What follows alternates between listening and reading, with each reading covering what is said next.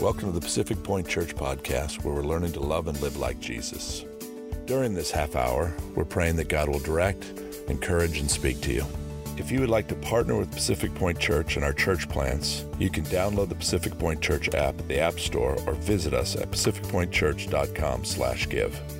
At that same site, you can also watch and listen to previous sermons, read follow-up blog posts and extended notes, and even connect with Pacific Point Church on social media. We hope you're encouraged by today's message. It's been a it's been an interesting year, and what I always like to do, and I, I, I would encourage you not only in, in church and what we're doing here, but I encourage you in your personal life to use and, and, and do this. Take this principle and do it. To look back at 2019 and to look forward at 2020. And, and, and one of the things I want to do this morning is, is do that. And uh, I usually do it on this Sunday because this is one of the least attended Sundays because everybody's recovering for Christmas and gearing up again and getting fluids in them for New Year's Eve. So, uh, anyways, uh, so but by God's grace, we want to look a little bit back and we want to look a little forward. But I'm telling you, as you're having dinner with the family, as you're sitting with your wife or your husband, your boyfriend, your girlfriend, your children, whatever it might be, have that conversation. What did, what did 2019 look like? What are some of the things that maybe God was doing or we saw him do? What are some of the things we can do differently? And then and looking forward to 2020, go, what did, what did God do? What do we want to see him do in 2020? And, and, and set a little vision for what that, that might be. And, and between 19 and 20, we see this in 1 James 22 to 24. It says this Do not merely listen to the word so that you deceive yourselves. Do what it says. Anyone who listens to the word but does not do what it says is like someone who looks at the face in the mirror and after looking at himself goes away immediately and forgets what he looks like. I don't have that problem. You know, I can't wait for tomorrow. Let me just say, I can't wait for tomorrow. Because I get better looking every day. So I don't struggle with the mirror thing. I struggle with humility. I struggle with a few other things, but not the mirror thing. So, but but James says this. You got that problem too, don't you? Yes. I know you do. Um, sorry, I've digressed. James says this um, that who looks in the, at his face in the mirror and after looking at himself goes away immediately forgets what he looks like. But whoever looks intently into the perfect law that gives freedom and continues in it, not forgetting what they have heard, but doing it, they will be blessed in what they do. How many want to be blessed in what they do in 2020? I, want to be blessed in everything I do in 2020. And James kind of gives us a little bit of a, a roadmap for that.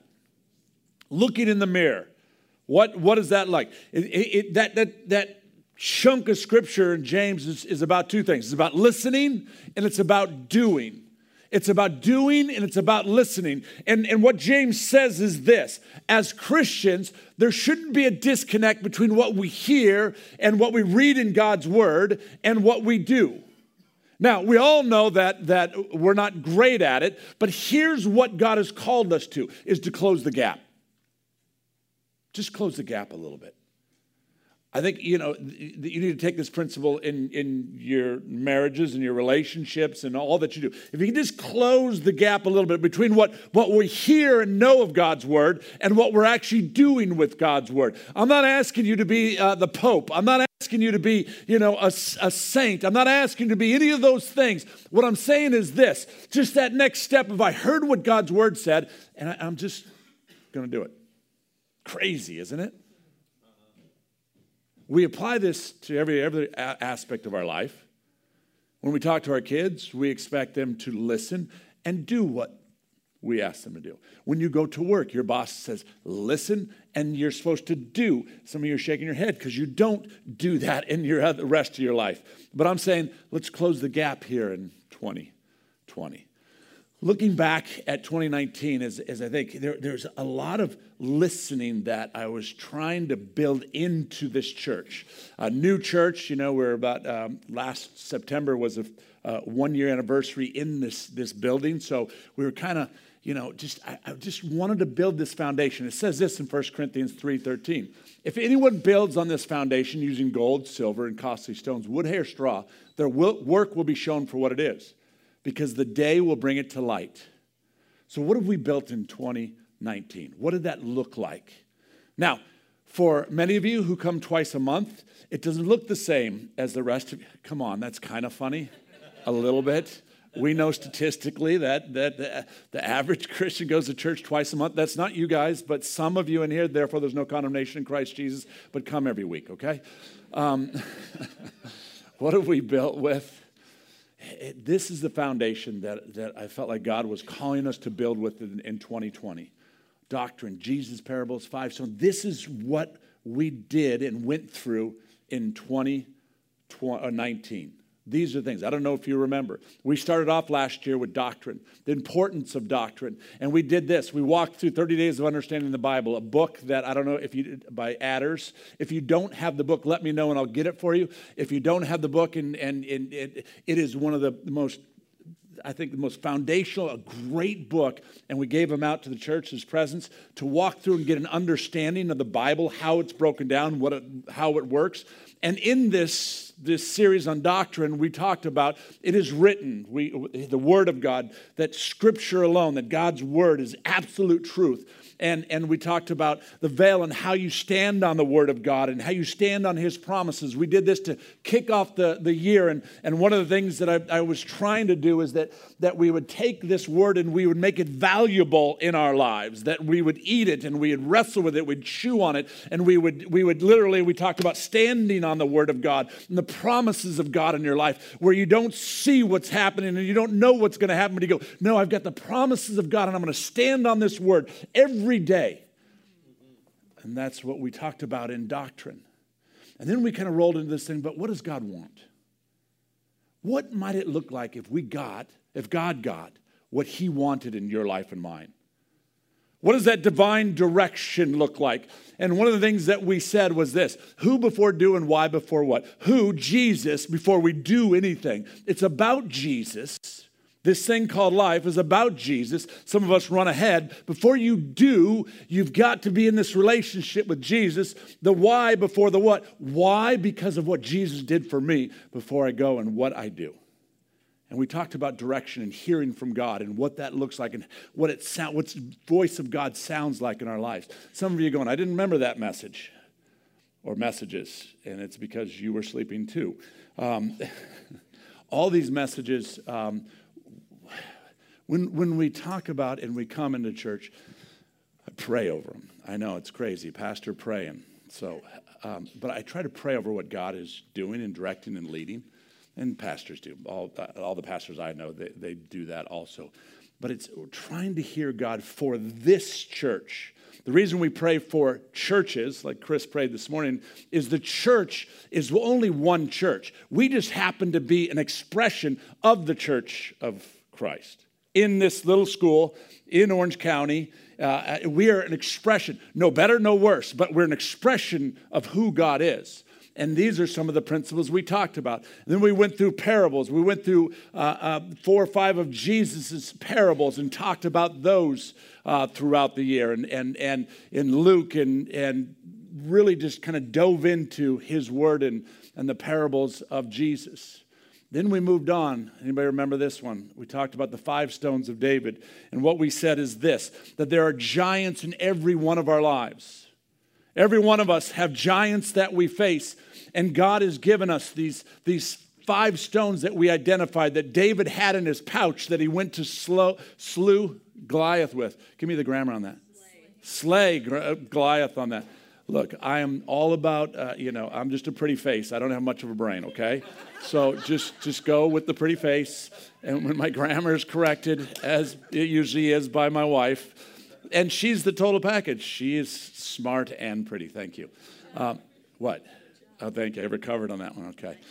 Um, but was he slayed Goliath David ran to the front. He had in his pocket, in his bag, he had five stones. And what we identified as these stones were repentance and faith. the Word of God, worship and thankfulness. And what we said is this that when you face your giants this next year or throughout life, you've got to be able to reach into that pocket and you've got to have one of those stones, if not all of those stones, to throw at the enemy so that you can be victorious. See, in the Christian life, a large number of Christians have nothing to throw because they don't know His Word. They have no way of defeating the enemy because they've forgotten about this thing called repentance. They have no way of getting around the, the giant that's in their life because they have no faith to, to propel them forward in order to win the battle that God has called them to. The church, and I'm generalizing, doesn't know how to worship. Therefore, they can't defeat the giant because their heart is so hardened, there's no worship that goes forth and no thankfulness for what God has given them. See, and what we've said is you got to be able to reach in the pouch, and you got to be able to grab the stone, and you got to be able to throw it to defeat the enemy that has been placed in front of you. Then we went into this on holiness, the holiness of God holiness of God. And, and, and this is what we said about God's holiness. God's holiness is a defining characteristic. It's a define. It's who. It's holiness. It just. It will. Would, should drive us to our knees. The holiness of God is a term used in the Bible to describe both His goodness and His power. It is completely unique and utterly all powerful, radiant out from God like energy. Fact, God's holiness is so overwhelming that it can actually be dangerous to approach. We see that in uh, Deuteronomy uh, 33. But throughout Scripture, we, we see this Bible, the holiness of God, and the flippancy in which Christians walk around and, and, and live our lives outside of the holiness of God is, is maddening. It's maddening to me in my own life. And we talked about how holy God is. You see, we're trying to build something last year. I'm trying to build a solid foundation, something that, that you can, and if you'll just take a little bit of it, if you'll just close the gap a little bit, if you'll just listen just a little bit, if you'll just grab this word just a little bit, if you'll just come to church a little bit, if you'll just do these, I'm convinced that this word will set you free. See, here's what I know about the Word of God it just takes a drop. And, and, and if you'll just ingest a little bit, you become hungry for more. Yeah. See, because when you've tasted who He is, when you've tasted His goodness, when you've tasted His peace, I'm t- I can do all things through Christ when I taste Him. And that's what we've said. One of my favorite uh, series that we did over the summer was this one Who's Eating Your Fruit? And we talked about um, that each one of us produces fruit in our lives. All of you in here are producing fruit regularly out of your life. It's literally coming off of your life. And people are eating off of it, or are they? See, because when you, when you have the rotten bananas and the soft, soft tomatoes and the, the bad fruit, people don't want to eat it. And we have this church in America, I'm generalizing, I'm, I'm painting with a broad brush. There, there's these Christians, and we wonder why no one's eating our fruit because it's, it's rotten, it's not sweet. And, and, and, and no one is, if, if, if no one's grabbing the fruit off your life, then, then we've got to look and see what kind of fruit we're producing. And we talked about these things chasing happiness and what it provides. We talked about mixing in hope. Again, we talked about holiness. We talked about Jesus being our rock, the fear of God, the fear of the Lord, resilient Christianity, resonating, a heart for others. All these things. Because at the end of the day, if you have a relationship with Christ Jesus, that light lives in you how do you not bring it to the midst of darkness? How do you not allow someone to eat the fruit off your life? Then we went into the Holy Spirit. That was a fun one. We kind of kicked some of you back on your heels a little bit. Um, we talked about who is he? Is he a person? Is the Holy Spirit Pentecostal? Is he charismatic? Does he baptize? Does he speak in tongues? And, and what we said in this, this series, and what our hope and our, our expectation was that God would move in miraculous ways in our lives. That, that first and foremost, when we talk about the Holy Spirit, we will speak of Him as a person, not an it. That you don't say it, the Holy Spirit, but you say Him. That you have a personal relationship with Him. That this, this, this same Spirit, and I say this often because it is a powerful statement, that raised Christ from the dead lives in you and I. And that same power that, that raised Christ from the dead that lives in you is what gives me the power to make it through the day when everything else sucks. Don't judge me with that word. Uh, you can, the way. My mom's not here, so I can do a little Christian cussing today. Um, Look, it's, it's, it's that power that comes forth from His Word that I eat when I read His Word, that I stand on when I read His Word, that allows me to make it the next day. You want to know why we don't make it day by day? You know, the days that, that I, I struggle are the days that I don't stand on the power of God and, and access this gift that Jesus gave me that he talks about in John 14. It's good that I leave. I'm sending someone, it, it's, it's my spirit. And when I walk in that, I have the ability to make it through the day. We talked about Pentecostalism. Look, we as a church, we believe that God's the same today, yesterday, and forever. We've seen God do miracles. We believe in miracles. I don't get to control that. I don't get to, you know, manipulate that. But I'm going to I'm going to stand and believe. I'm going to pray and I'm going to believe in my life and for yours. Then we went into, during the Thanksgiving time, we went into thankful. What does it mean to have a thankful heart? What does it mean? Thankfulness and gratitude are attitudes of the heart that are awakened by our relationship with Jesus. You can't fully, you can't fully walk in thankfulness unless you have a relationship with Jesus. That's what we said. And somebody goes, oh, I can be thankful without this. And people, the world will say, I can be. No, no, no, no. You, when you understand, when I understand that I deserve hell, sounds a little harsh. Some of you say, no, you do deserve hell, John. when I understand this principle that I deserve, that my sin deserves to separate me from God, but God sends his son who dies on the cross for my sins, in the midst of my most heinous sin, God said, Here's my son Jesus. I'm sending him for you. See, thankfulness is an attitude of heart that is awakened by the fact that Jesus is paying the price for me.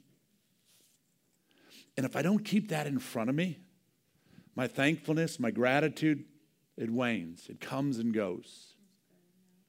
But as James said, if you can keep it as a mirror in front of your face, what Jesus did if you can, if you can walk in the fullness of, of, of, of trying to grasp what he did for me some 2,000 years ago on that cross, if I can, if I can sit in, in, in, in, in, in the presence of God, how do I not have an attitude of thankfulness? Everything else is, is, is, is icing on the cake. Look, if God didn't do a single thing for me, see, because that's the mindset that we walk in. God, what are you going to do for me? We had this series a couple years ago, Jesus in the bottle. I'm going to rub that bottle. God, what are you going to do for me? What are you going to do for me today? What are you going to do for me today? If we can get away from that and just sit in the presence of who He is and what He did on the cross, it's enough. Should be enough. It's enough. And out of that being enough, comes thankfulness. Oh, God, thank you. That's how you can sit in the middle of the most just messed up situation in life. That's how you sit right in the middle of it with a heart of thankfulness and gratitude. Have you ever met that person? We talked about that. There's, there's a number of those people in this church. And I, I want that same thing. In the middle of the most miserable time in life, I want to be able to say, Thank you, God. I'm not, I'm not, let's be very clear. You're not saying thank you for whatever ails you or whatever you're going. No, thank you, God, that you sustain me. Thank you, God, that you are life. And we talked about gratitude and, and thankfulness over the Thanksgiving. Then we finished up the year with this series on Oh Holy Night. And what we said during the Advent season is this that we're waiting with hope. That we're waiting with hope. That hope has been completely misrepresented in the church. And, and this, this false hope that everything is going to get better necessarily. And we preach these messages that, look, if you'll just come, and you'll come every Sunday, not twice a month. If you'll just tithe, and that's 10%, not just 3%. If you'll just, if you'll just pray harder, if you'll just, if you'll just do this harder, and, and, and you'll come to every meeting, and every small group, and all of these things, everything will be better, and it's not true. Some of the most faithful people I know do all those things, and life isn't better for them because they understand this Christmas hope that this word brings that says this Look, Shadrach, Meshach, and Abednego in Daniel 4. Our God is more than able to deliver us from the fiery furnace. But even if he doesn't, we won't bow our knee to you. That's crazy faith. I want to live in that faith. I want to live in that faith where, where, I go, no matter what's going on around me, what I smell, taste, feel, touch, all these things, my hope is this that someday, that someday I'll stand before my Creator. And He'll say, Well done, good and faithful servant. And Revelation 21 says there'll be no more pain, no more suffering. And He'll make it all anew.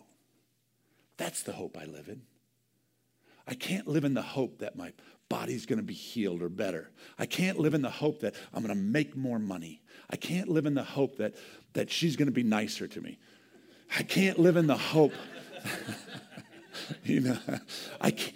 No, no, no. My hope is in Christ Jesus and when he comes back, what he's going to do. We talked about hoping in the unexpected.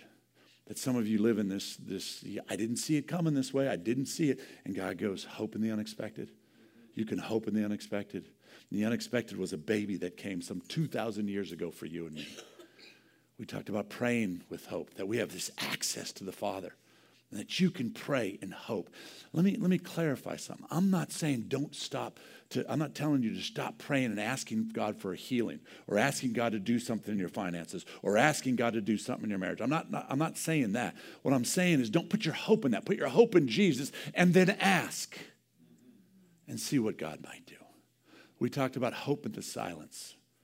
Hope when you don't hear God saying anything, knowing full well that God is still moving, even though you can't hear him. And then we talked about the light of hope of Christ Jesus. That, that's what we went through in 2019. And, and here, you know, it, was, it was about listening to God's word. But even in the midst of that, this is what God has done in this church. Just a few things that God's done last year, 2019, this little, little church in, in the middle of nowhere in Costa Mesa, this, this great school. We baptized 14 people last year by God's grace. I mean, I got to baptize my daughter. I think I baptized my son. Did I baptize the son? Yeah, I think I did. Yes, TJ. Sorry, T we added three, three new crappy life groups. and they were. But you know what? So what? We added some life groups. I don't care. Look, that, that, that the definition of, of, of, that word, crappy, um, I'm just happy my mom's not here so I can say it. That's great. Dad, don't tell her I said that today. Um, it, it's, it's, look, I, I, look, it, it, where two or more gathered, I'm there in the midst. And the world that, that sits out there and goes, hey, church has got to look like that, will come in and they'll go, oh, you're not really a church. You're a real nice Bible study here on Sundays because you only got whatever. No, no, no, no, no. No, it's defined by its people and what God's doing in the midst of its people. That's what I love. I don't care if it, honest, I, this isn't about, you know, it's about this, what God's doing. We dedicated a bunch of babies and, uh, uh, the babies were less than crappy. They were fantastic. They're really good. Um, added new families and, and new friendships. And new friendships. That's church. That's church. last year for me was, was, was really big about let's just get this word out there. Let's build. Let's listen. Let's listen. See, the only problem with that is, is, is James says you can't just listen. So the, the transition that I feel like God is calling us into in 2020 is really not that we didn't do that God didn't do some things in 19, but the transition I feel like is God's going, okay, there's some things that I want you to do. As a church in a whole, but as an individual on two levels. See, James says, do not merely listen to the word and so deceive yourselves, do what it says. Look, there's this whole church walking around. I'm generalizing, painting with a broad brush again. There's this whole group of people that have this relationship, or at least claim to have this relationship with Jesus, but none of them do what it says. Now, let me qualify. I don't always do what it says. My goal is not to be perfect because by the grace of God I'm trying, but it's, a, it's this closing the gap of trying to be more like Jesus each day. You don't, you don't measure discipleship and success in, in, in this relationship with God by the absence of sin because it'll never happen this side of heaven. You measure it by the time between the sin in your life. You measure it by that gap closing and becoming more intimate with God. And so much so that, that I don't want to do that sin anymore. I've got a relationship with God and it's so intimate with God that I'm burdened and I'm broken when I do that sin again. That, that's, what we're talking about. Why? Why? For we're co workers in God's service. See, this whole thing, this Christian life, some of you have been lied to. I was lied to for years. They said it was about me. It's not about you. This whole thing called church Jesus relationship. In, in the same way that this relationship with Chris in our marriage, it's not about me. I like to think it's about me and I try to make it about me more times than not. And, and I love it being about me, but it's not about me. And it's the same thing in this church thing. I try to think it's about me and, and I, I try to make it about me and I want it to be about me, but it's not about me, it's about others. And the reason Jesus came was for you so that you would be a light in the midst of darkness. Not so that you would hide it, not so that you would come twice a month, not so that you wouldn't talk about Jesus in the workplace or in your home with your kids, with your family. None of those re No, no, no. Jesus says, I want it out there, and I'm going to use you if you're willing to be a co-worker in my service. Can you imagine? There's some 2 billion Christians I don't know how they measure that, but they say there's 2 billion Christians in the world today. About a third of the population, they say, are Christians. What if, if, if a third of the, the world understood this? What could we do? I can't, I can't worry about a third of the world doing this.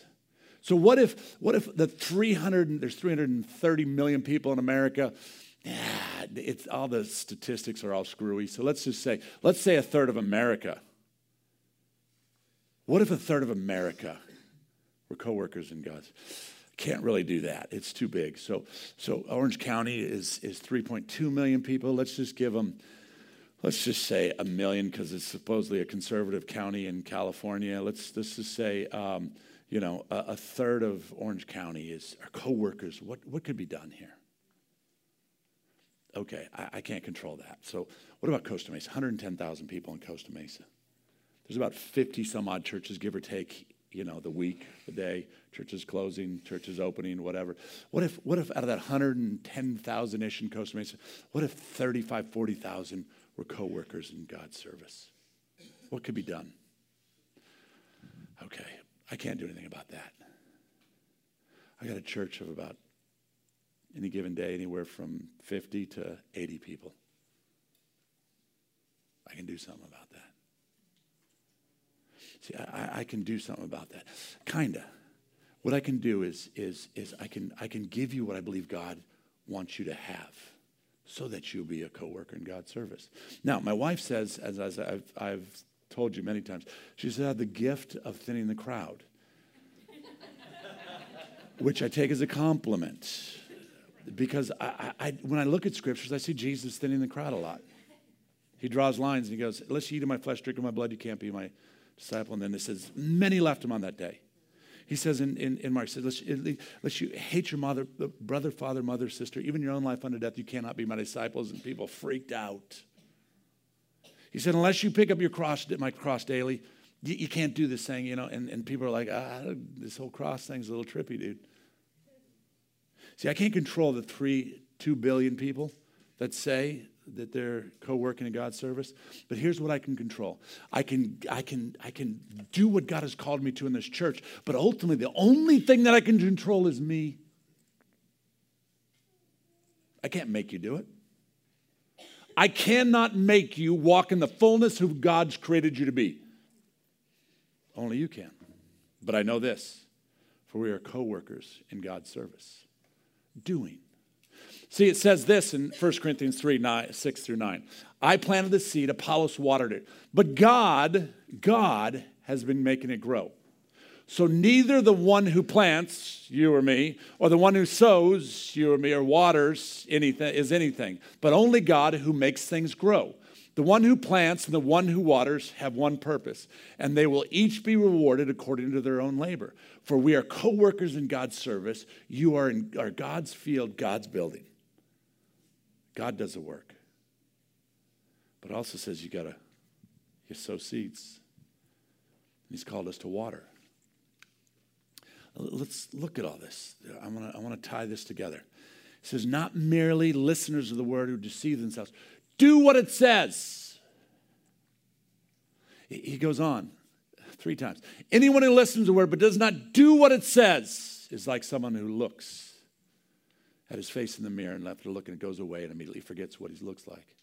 But whoever intently, whoever looks intently into the perfect law, the Word of God, that gives freedom and continues it, not forgetting what they have heard, but doing, they will be blessed. You want to be blessed in 2020? It's time to do what God has called us to do. Let me be very clear here now. Let me draw a very clear line salvation, grace, completely free. You did nothing to earn it. You cannot do anything to get the free gift of salvation that comes only through the blood of Christ. Can't do anything to get it. But everything after it, God says, now do.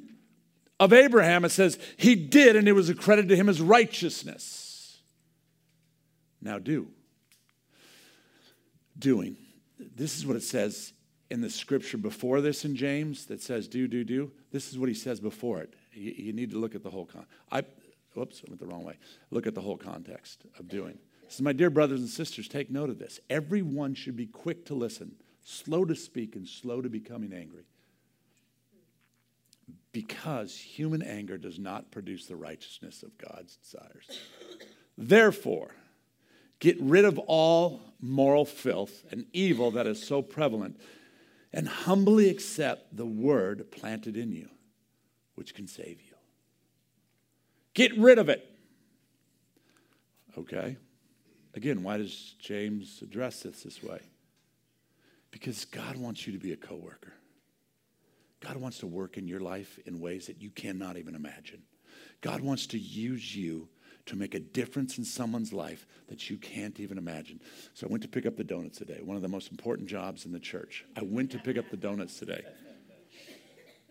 And I go in, I mean, every, every Sunday I go in there. And the, there, there these, uh, this Asian family runs it. They're hilarious. I mean, grandma. Grandma was just in the hospital. She's doing better. She had a little scare, but they took care of her. They got her out.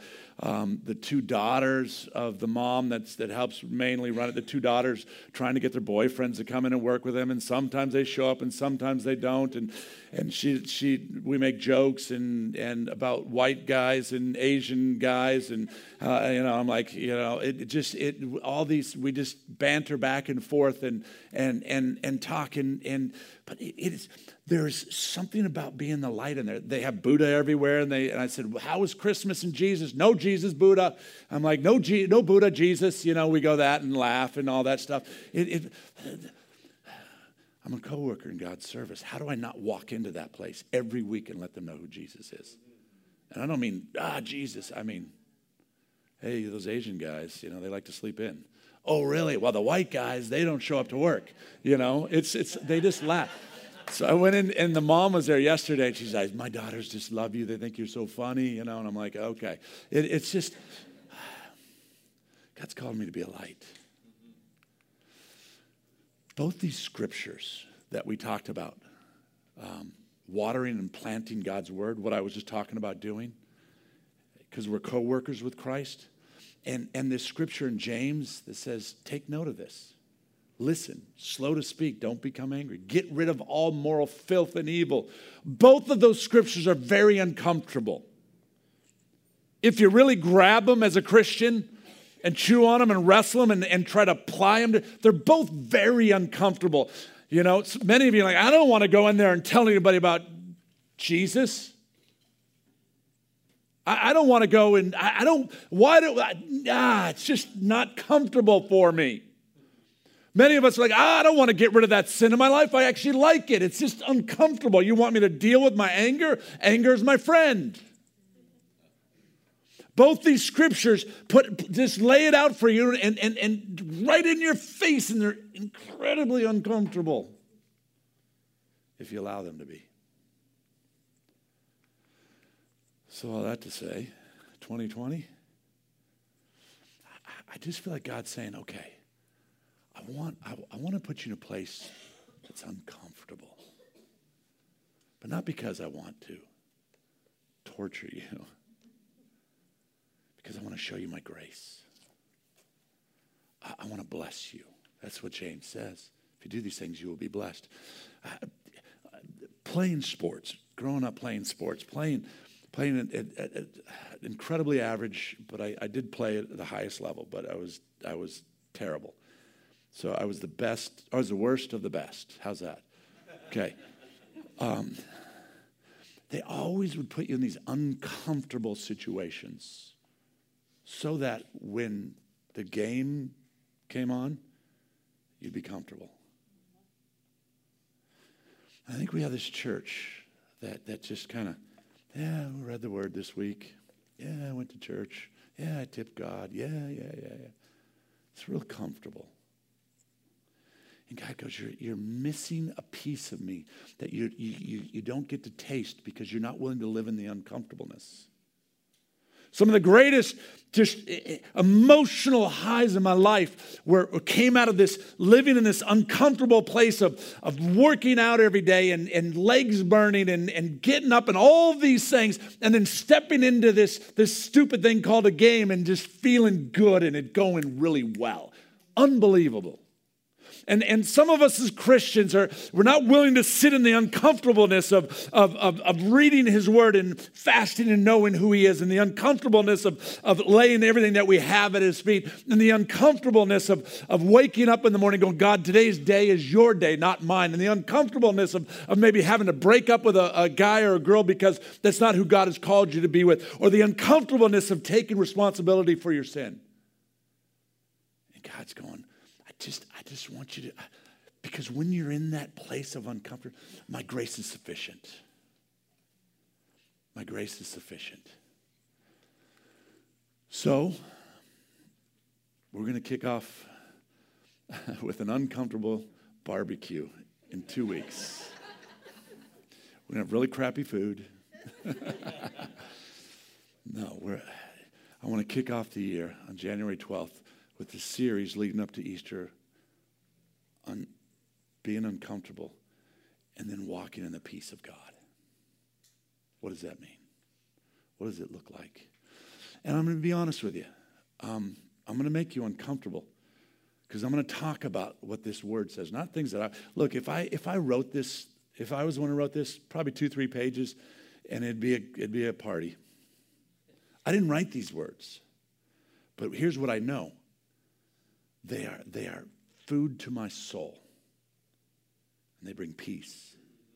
And they bring hope. And if, you if you're willing to walk this journey with us for this, this next season, I, I am convinced that the stories that will be told will blow your mind. The lives that will be changed, you go, I, I didn't see that coming. I'm not talking about yours, I'm talking about others. If you'll just sit in it for a little while, watch what God might do. I think we've built a pretty good uh, uh, foundation over the last year. It's time to do some things. The reality is this some of you may not come back. All right. I have that gift. if I'm honest with you, and we've talked about this, give me 15, 20, 30 people that are willing to walk in the uncomfortableness and the peace of God as opposed to thousands that are just showing up. I, and I don't, I don't mean that in a critical way. Please hear me when I say that. Because let me tell you, Saddleback Mariners, these guys are doing so much more than I've ever done or will do. It's not a critical spirit in which I say that. I know who God's called me to be. He's called me to run people off. He's called me to love people. He's, he's called me to walk with people. And sometimes I rub you the wrong way. Sometimes this word, regularly, this word rubs me the wrong way. But I know that I know that I know that I know that Jesus is the answer. Thanks for listening to the Pacific Point Podcast. If you would like to partner with Pacific Point Church and our church plants, you can download the Pacific Point Church app at the App Store or visit us at pacificpointchurch.com/give. At that same site, you can also watch and listen to previous sermons, read follow-up blog posts and extended notes, and even connect with Pacific Point Church on social media. We hope you are encouraged today.